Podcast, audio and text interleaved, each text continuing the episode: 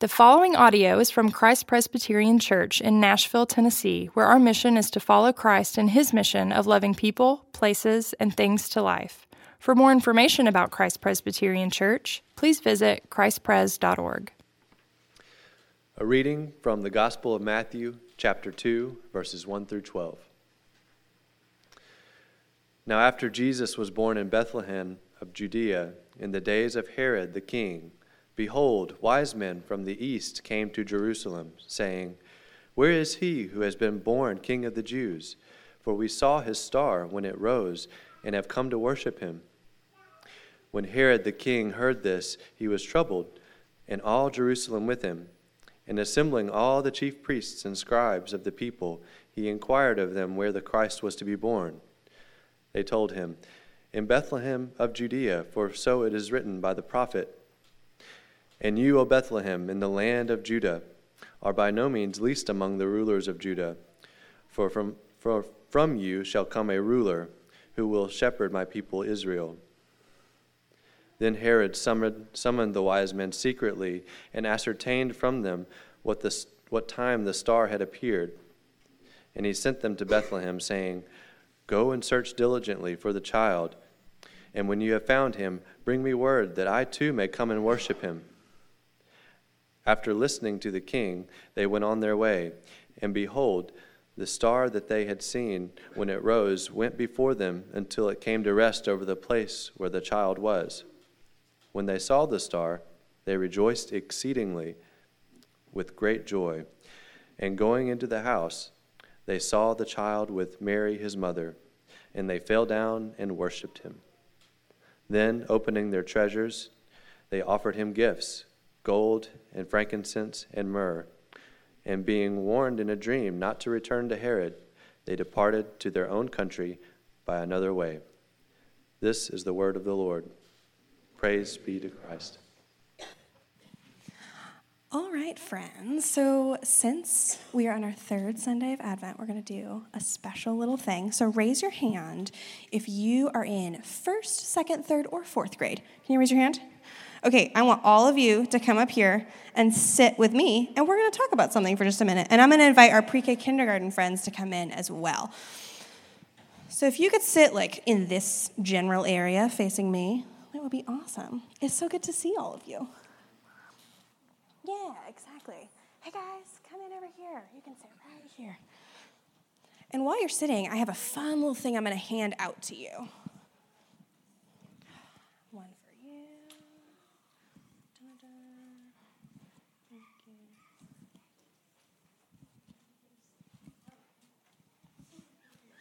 So I just handed you something, and I want you to keep it in your lap so that the adults won't quite know what it is yet, okay? We're not to tell them yet.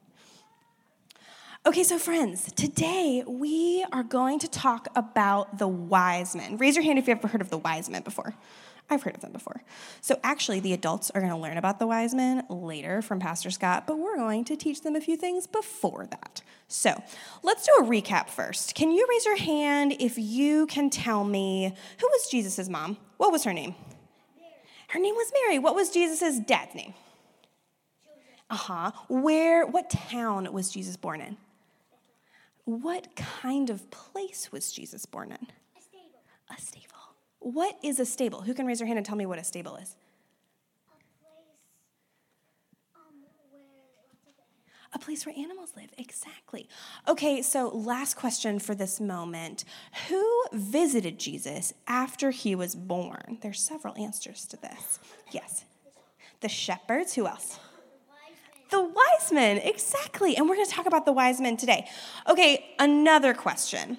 Raise your hand if you can tell me one of the gifts that the wise men brought to Jesus. They brought three gifts. What were they? One? Gold. What's another one? Frankincense. And one more? They did bring treasure. What was the third treasure that they brought? They did bring myrrh, exactly. Okay, so I'm gonna tell you some things about the wise men. Are you ready to learn some things?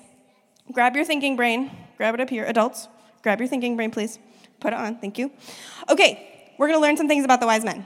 The wise men came from very far away. We're not, we're not sure exactly where they came from, but they came from very far away. And they were probably kind of old, and they were very wise and very serious.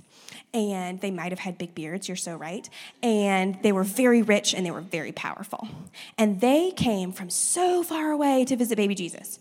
They did come from the east, you're so right. Who can tell me what told them where baby Jesus was? There was something in the sky. Annie, A star. Okay, so I need you to think for just a second. When you're in the car, you're not driving, your mom or dad are driving. When you're in the car, what does your mom or dad use to know where they should go? Yes, a map. What else might they use? A phone. Has anybody's mom or dad ever used a star or other celestial being? No? No, no one's mom or dad has ever done that? Okay, so here's the funny thing the wise men had probably never done that either. Like, that wasn't normal in Jesus' time either. But God put a star in the sky to guide the wise men. And here's another funny thing they probably felt a little bit crazy sometimes because they were following a star. Have you ever followed a star before? I have not either. But they followed the star, and they probably followed the star through hot places or cold places, maybe places that were very beautiful or places that were kind of ugly. And then they came to a manger. Now, here's the thing about a manger in a stable it does not smell very good. Can you put your hand over your nose and say, it does not smell very good? No, it smelled very bad in the manger. Exactly. So when they got to the manger, when the star led them there, they were probably a little bit like, I'm sorry, what's going on? This doesn't make a lot of sense. But here's the thing I want you to remember about the wise men and Jesus in the stable. Can you hold up your hand about to grab the thing I'm going to tell you? Okay, here's the thing Jesus came for everyone. Can you say everyone? And we know that from the very first minute that he was on the earth because there were some very wise, very important people, the wise men at the stable, and there were some not as important people, the shepherds. They didn't have a lot of money like the wise men, they didn't have a lot of fancy clothes like the wise men. Jesus came for everyone, and he came to a place we didn't expect him to come to. Did he come for you? Yes. Uh huh. Did he come for me? Uh huh, he totally did. So, and the other thing that I want you to remember Jesus is actually the very best gift that we could ever receive. And we receive him at Christmas time.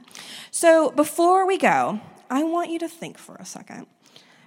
Think about how Jesus is our very best gift that we receive at Christmas time, and also how we should give our very best gifts to Jesus. If you were going to give Jesus a present, think of your most favorite thing if you were going to give Jesus a present, I want to hear from three of you. What would it be? What would you give Jesus? Okay, very nice. What else would you give Jesus? I'm going to give Jesus a trumpet. A trumpet? I like that. Let's do two more things. What would you give Jesus? All your treasures. is very nice. What about one more thing? Yes. You would give him yourself? that is very nice. Okay, friends, you did so well. Hold up your object to show the adults what we have. We have stars. And they're going to help us remember that the wise men followed the star, that we can follow the Lord like the wise men followed the star, and that Jesus is our very best gift. Okay, if you are in pre K kindergarten, I want you to stand up and go out the door with your teachers. And if you are in first through fourth grade, I have two options for you. Do you know the two options? First option, I have kids' bulletins for you. If you would like to stay in here with your parents, you are welcome to do so. We have kids' bulletins in the lobby. But if you would like to, you may go with Miss Glory, and she's going to go over there and do an elementary message. So you are welcome to do either of those things. Great job, y'all. Good job, boys and girls. Good job, Lindsay. So, who is this stranger up here? It's not Russ. I was hoping for Russ. I don't blame you for hoping for Russ. Um, just consider me Russ Ramsey without hair.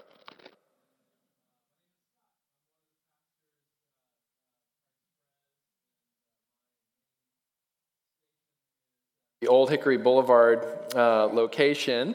And uh, it's my privilege uh, here to, to stand in for Russ this week and uh, talk a little bit about the uh, what we're calling the star-gazing wise men. I think Lindsay did a great job uh, getting us started. Um, these were very powerful people. Uh, they were very intelligent, highly educated uh, people as well. And so, modern day equivalent might be uh, the Ivy League uh, university climate. So if you were to walk the Harvard campus today, uh, you may or may not be aware of this if, if you've not been to Harvard. Uh, there is Bible everywhere. There, is there are signs of, of, of, uh, of Christian roots and heritage everywhere. Virtually every academic building, when you walk in, greeting you there will be a passage from the Bible over the door, written in stone. If you go to Princeton University, uh, there's actually a cemetery right in the middle of the campus, and buried there are well known historic Christian. Uh, ministers and theologians like Jonathan Edwards, Archibald Alexander, Benjamin Warfield, Charles Hodge, and many others. If you go to Yale, uh, there in the library, you'll find the Jonathan Edwards collection of his handwritten uh, sermon manuscripts and his handwritten book manuscripts. In fact, every Ivy League university except for one was founded by Christian ministers uh, and or lay people, and the same is true of Oxford, of Cambridge, of St. Andrews University in Scotland. The same is true of Vanderbilt. The same is true of Belmont. The same is true of Lipscomb. So much of higher education was formed uh, by those who were anchored into Christ. And I, I'm sharing with you a little bit today about the Christian origins of the Ivies because I, I want to draw attention to another thing that all the Ivies have in common. There's also a gravitational pull and trajectory that's happened now for several decades away from Christian beginnings. And Ivy League universities have actually become, especially since the Enlightenment, uh, a place for training up the world's brightest atheists, agnostics, and secularists. And you know, Harvard might be representative of that trajectory, uh, where the latest uh, uh, surveys show that 37% of Harvard's faculty identifies as either atheist or agnostic, whereas 40% identify as theists who believe in God. I'm not sure what happened to the other 23%, but uh, the class of 2020 at Harvard of under, undergraduates, uh, 38% identify as atheist or agnostic, and less than that, 34%, identify as Christians. And so there's, there's been a gravitational pull in the other direction. And uh, if you are a Christian, as I am, uh, I don't think this is reason to become necessarily discouraged or despairing because if, if you look at the course of history and even if you look at, at the earliest days of Christianity, even from texts like this one, uh, it is from the place of having minority status in the culture that Christians have had a deeper, more faithful, and more intellectually sharp faith. We tend to get lazy and unthinking the more we find ourselves in a comfortable majority. And so this isn't necessarily a bad thing in terms of the flourishing of Christianity. But um, you know, the point I'm, I'm, I'm trying to make here, though, is that there has been an erosion of faith and a gravitation away from uh, Christian origins. And uh, and that's happening especially among knowledge elites, philosophers, public intellectuals, or those whom uh, Thomas Wolfe uh, called the culturati. Okay? And so that makes texts like this, especially in our late modern times, especially and uniquely surprising because the wise men are the philosophers, the wise men are the PhDs, they are the Ivy League culturati of their time. If the first, first century had NPR or a Terry Gross, or if the first century, if you're more conservative, if, if the first century had a National Review or a David Brooks, they would come out of this group. Those podcasts and programs would be run by this group. They were the, the go to voices, they were the interpreters of their times, they were the kingmakers, they were the public intellectuals. And these are the people who also, instead of coming uh, you know, from a place of intellectual authority and here are all the answers, they're coming with all the questions. And they're asking their questions uh, uh, to people who could not even read shepherds. And, and to young, uneducated women like Mary. And the question is can you show us the one who was born King of the Jews? We saw his star and we have come to worship him. And so, a little bit of background on the wise men. They were from the east, uh, uh, from uh, probably Persia and Babylon. And how would they have been clued in to a star and to, uh, to a king being born in Bethlehem? Well, it would have been through interaction with their Jewish neighbors in Babylon, who were there in Babylon because of exile. And so their Jewish neighbors were also their oppressed neighbors and possibly even their slaves. And here they, they're taking direction and guidance and wisdom from oppressed minority slaves. And they follow and they make a long, costly trip based chiefly on two prophecies from the Old Testament scriptures. One's from Micah 5 2 You, O Bethlehem, too little to be among the clans of Judah. From you shall come a, forth a ruler from of old in Israel, and he shall be great to the ends of the earth. And then the second one from Numbers 24 17. A star shall come out of Jacob, a scepter from Israel, who will crush the head of kings like Herod. And so, to the wisdom of the day, for these wise men to take this trip, to pour expensive gifts at the feet of this baby, it, it, it, it would have been a suicide mission. Because people are referring to this baby as the, the, the, the, king of the Jews. But Herod viewed himself as the king of the Jews. And so, if Herod couldn't get them, at the very least, it was career suicide because here you have public intellectuals taking their guidance from people who didn't have an education. You, know, you could call it a gravitational pull toward Harvard's beginnings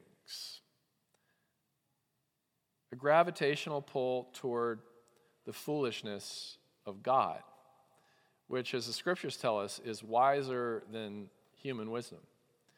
And so, three headings I'd like to, to focus in on this morning. One is the foolish ideas, the second is the foolish associations, and the final one is the foolish dreams of these wise men and everybody who aligns with their wisdom. Uh, foolish ideas, first of all. Every culture and every generation, there are, there are aspects about that culture, aspects about that generation that do overlap with the wisdom of Christianity.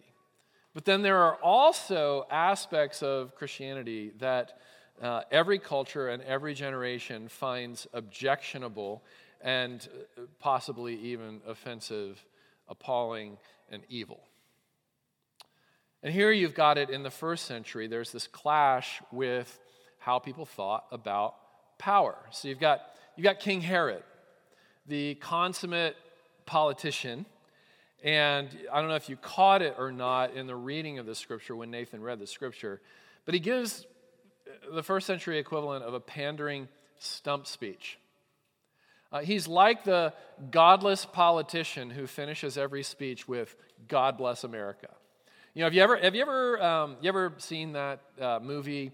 Uh, I don't think it won any Oscars. It's called Head of State. Chris Rock was running for president, and then there was another man, a buffoon, uh, running for president against him, and this other man that Chris Rock was running against, he would finish every stump speech with the words, God bless America and no place else.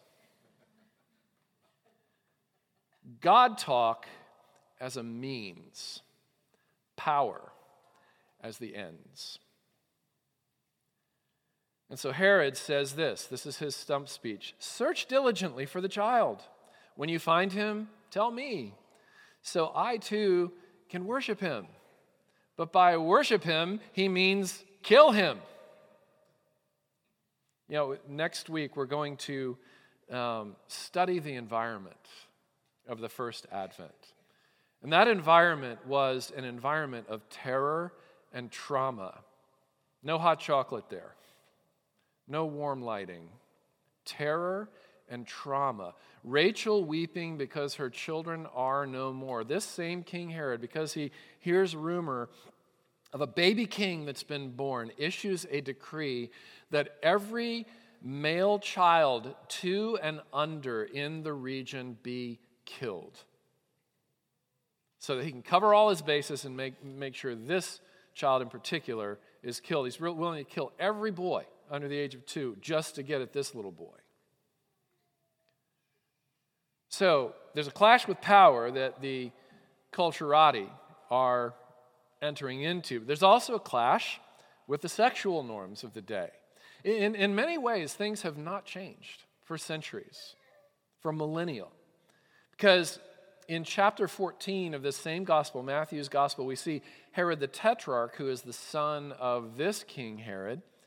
Uh, he has essentially taken his brother's wife as his own mistress to add to his many other wives. And John the Baptist, the cousin of Jesus, also a Jewish prophet, says this is wrong. He speaks truth to power.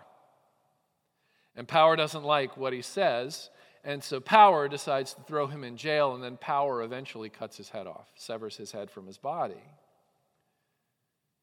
So the sexual norms, you're going to get punished. You're going to be regarded, John the Baptist, as evil if you contradict social dogma and popular dogma about sexuality of today. You're the evil one. You're the absurd one. You're the immoral one. Off with your head. And then with financial dogma, it says that they bring costly gifts. And they take a costly journey as well. It's miles and miles and miles. It was like a 20 day walk to get where they were going to see this child. And it says that they pour out gold, frankincense, and myrrh. Just imagine the most expensive bottle of wine. So, when we lived in New York City, um, I was friends with the number two guy at a hedge fund. And apparently, there's a big difference between number two and the number one person at a hedge fund because the number two person said that the number one person regularly drops $25,000 on a bottle of wine. Okay? So, imagine taking that bottle of wine and just pouring it out. Come to worship him. What? Yeah, can I have one sip of that, right? Um, costly essential oils, all poured out at the foot of this poor Middle Eastern refugee child. What's baffling here is that you did not do that with your resources.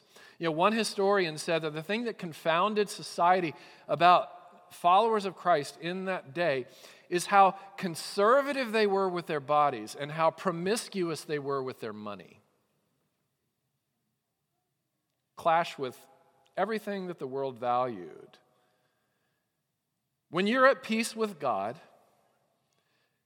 because Jesus has become your king, there are going to be people who want to declare war on you because you find yourself at odds with the popular dogma of the day. Every generation thinks other generations are stupid, and every generation thinks that they're the generation that's the enlightened one, that they're the generation that got it right. I would just bet that over 90% of us in here think that our great grandparents were way too conservative. Way too conservative. You ever seen Leave It to Beaver? Where you go into Ward and June's bedroom and they have separate beds? How regressive is that? How prudish is that? And yet, our grandparents, over 90% of them, would be appalled at the sexual revolution of which we are a part and of the things that we are normalizing and even inviting into the church.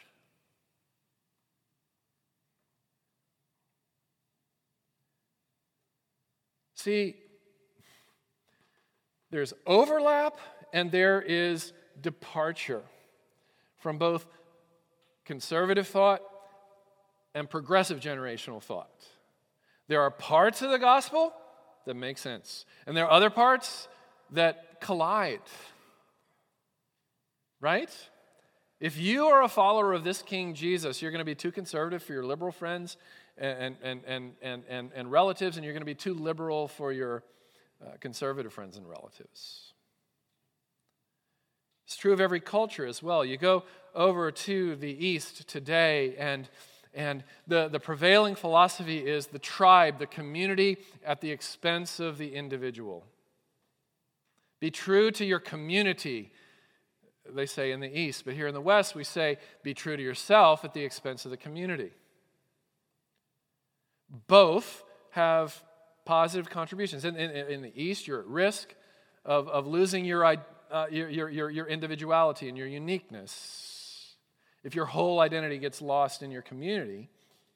And yet, the selflessness factor is a gospel virtue. Whereas here, the gospel virtue is you are unique. You are fearfully and wonderfully made. You're a snowflake. There's no one like you. These are all true things. God has designed you masterful, masterfully as a work of art. But it's not about you. Expressive individualism, uh, being true to yourself at the expense of the community, is a godless thing, not a virtuous thing. See, you're in, on a collision course with generations, with cultures, if you are in Christ. But the wisdom of God, here's the great thing about being in participation with the wisdom of God it's transcultural, it's transgenerational, it's timeless, and it applies to every nation, tribe, and tongue beautifully. You read Christian books from two years ago, 20 years ago, 200 years ago 2,000 years ago, and there is a thread of consistency and congruence.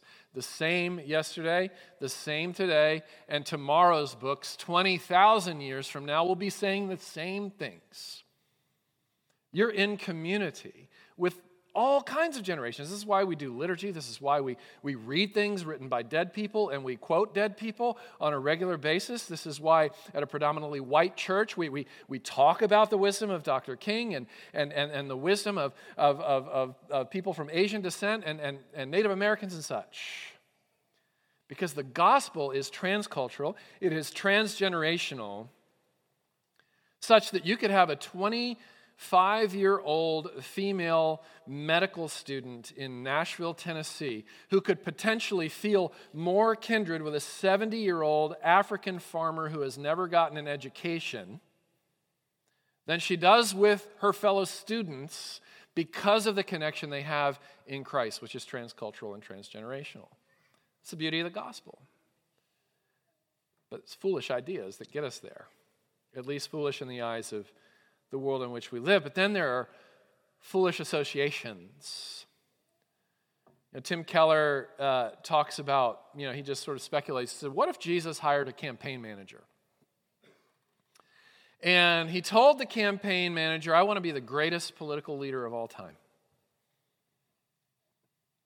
The goal is this not only for our generation, but 2,000 years from now, I want 35% of the world's population building their lives around me and constructing entire civilizations around my teaching and building their, the calendar of their lives around the calendar of mine. One season of the year, I want them to celebrate my birth for an entire month. Another season of the year, I want them to celebrate my life and death for, for entire 40 days. And then I want the celebration to continue after those seasons as well. And the campaign manager says this Let's start by not asking King Herod to speak at your campaign rally. Let's start instead by avoiding him and running from him, disassociating with power. Let's start that way. Brilliant campaign strategy, right? Let's also distance ourselves from the celebrity pastors, from the scribes and priests. And instead, let's seek our wisdom from our slaves and from Mary, the young, teenage Virgin Mother. Ha! The world will get behind that. And instead of calling yourself a wise man, call yourself a shepherd. Instead of calling yourself an educated culturati Ivy League elite, call yourself a stupid, uneducated, irrelevant mess of a human being. Because that's how shepherds were regarded in that time. You know, in one of the one of the commentaries I, I read in preparation for this message, this excerpt sort of leapt out off the page. It says the world puts all of its emphasis on physical attractiveness, brilliance of thought and speech, influence, power, money, and politics. But God at Christmas time began the whole career of Jesus to utterly show the superficiality of everything the world wants. When we don't have professional status, material comfort, power and influence, money, brilliance, performance, talent, looks, we are in agony. The one person who has become the most single influential figure in the history of the world utterly scorned all the things that the world says are important. Left behind in the story, King Herod, Pontius Pilate the governor, chief priests, and scribes, the celebrity ministers. On the inside, the shepherds, the nobodies, the people of no account. The wise men, yes, they're the intelligentsia. It, this is encouraging. People who have an education are invited too. But you have to become a fool in order to sit at the table. That's the rub.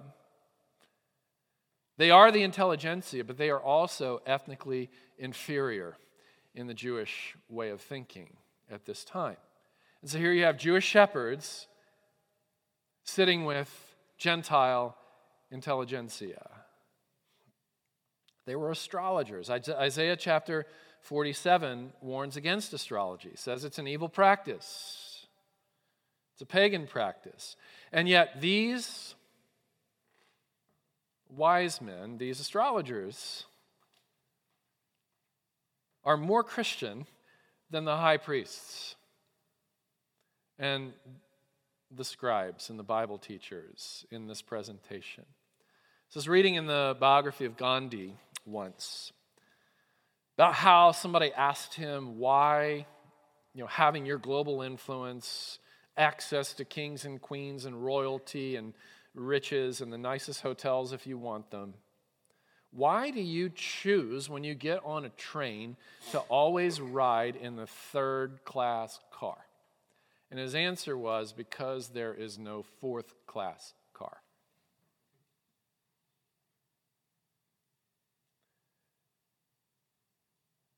This is a word from a committed Hindu, Gandhi, to nominal, uncommitted Christians. Be warned that to the degree that you lack wealth, power, fame, status, access to the inner ring, be warned that if that leads you into a panic, if that creates an agony in your heart that you lack these things, you are seeking company with Herod, not with Jesus. And where's that going to get you? We're naming our children after Mary and Joseph, and we're naming our dogs after Herod. They pursue a better wisdom, but it looks really foolish. Here's some of the Christ Pres trophies. And this, this, is, this is encouraging because I, we do have a community that includes a lot of people like the wise men, but that's not all that our community is at our three locations. We have trophies, acknowledged trophies in our community that the wise of the world would regard as foolishness. You know, I've been at our church for almost seven years, and there have been so many kind, you know, people, men, women, kids, who've offered their encouragement of, you know, here's how my life is impacted by your ministry. And you want to know what, what the, the most common encouragement is? It's not my life has been changed through your preaching. It's not my life has been changed through your vision. It's my life has been changed through your depression. So when you, when you tell us that, that, that that's part of your story, it gives us hope for ourselves as well. It, it, it tells us that there is a place at the manger for shepherds as well as wise men and everything in between. Those who are treated as celebrities in our community are people with special needs. You know, the one event that gets more enthusiastic volunteers than any other event all year round is something we call Very Special Bible School. And I know a lot of you have, um, you know, who've been part of the Old Hickory thing, you know, in, have, have been part of that. And all of you get to consider being part of it, you know, every year from, from now forward. Very Special Bible School is our summer program for people with special needs and their families. And the volunteer rate is so high, it's almost one person per one person. There's such an enthusiastic response. The biggest standing ovation that I have ever heard at our church was when a young man with severe autism had the courage to stand up in front of the microphone instead in front of a couple thousand people and read a passage of scripture five verses took him three and a half minutes mic drop, standing ovation. He looks at the church and he does a little bit of a bow as he walks. That's a hero in our midst. Foolishness of God is wiser than man's wisdom. The weakness of God is stronger than human strength. You know, we have people in our church who have the power of Pilate and who have the power of Herod in our time. And these are people who have dropped everything in order to use their power to assist weak and vulnerable people, and especially to advocate for vulnerable children.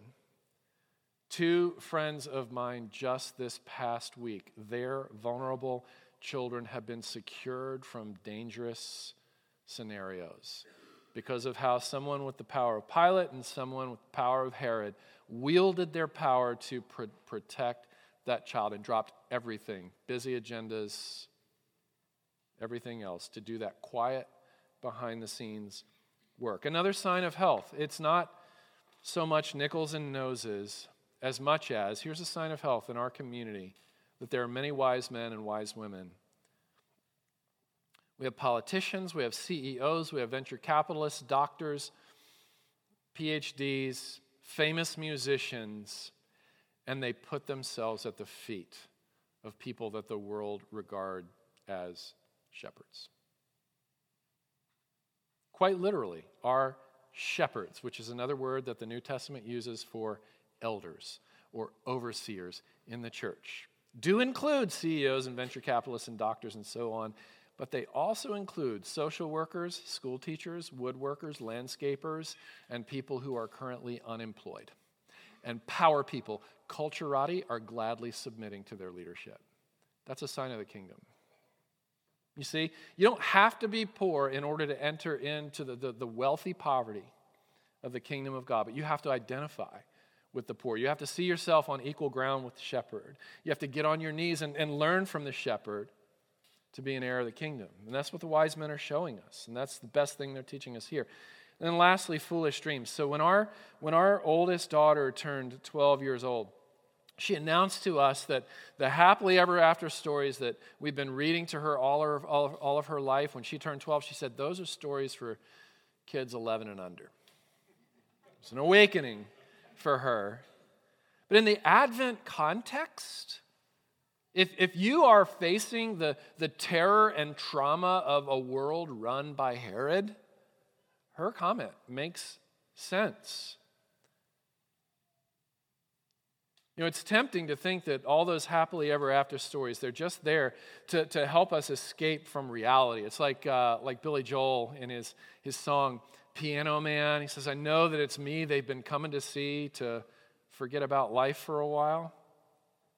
And we think that way about the happily ever after stories. And we've actually taken some, some not happily ever after stories and turned them into happily ever after stories. You know what the fairy tales were called before they became American fairy tales? Grimm's fairy tales. The word grim means cruel and fierce. I double dog dare you to read Cinderella in its original form. You will be deeply, deeply discouraged and Beauty and the Beast, even more discouraged. See, but we've, we've put hot chocolate on them, we've surrounded them in pretty lights, but maybe we're on to something in doing so. Because maybe the grim story is not the last chapter. Maybe the grim story is somewhere in the middle chapter, but, but the story with the hot chocolate and the lights and, and all the happiness and none of the fear and none of the terror and none of the trauma. That's the last story which all that's the last chapter which is also the longest. It's a chapter that never ends. It's a chapter in which you, you get younger every day instead of older. It's a chapter in which you get stronger every day instead of weaker.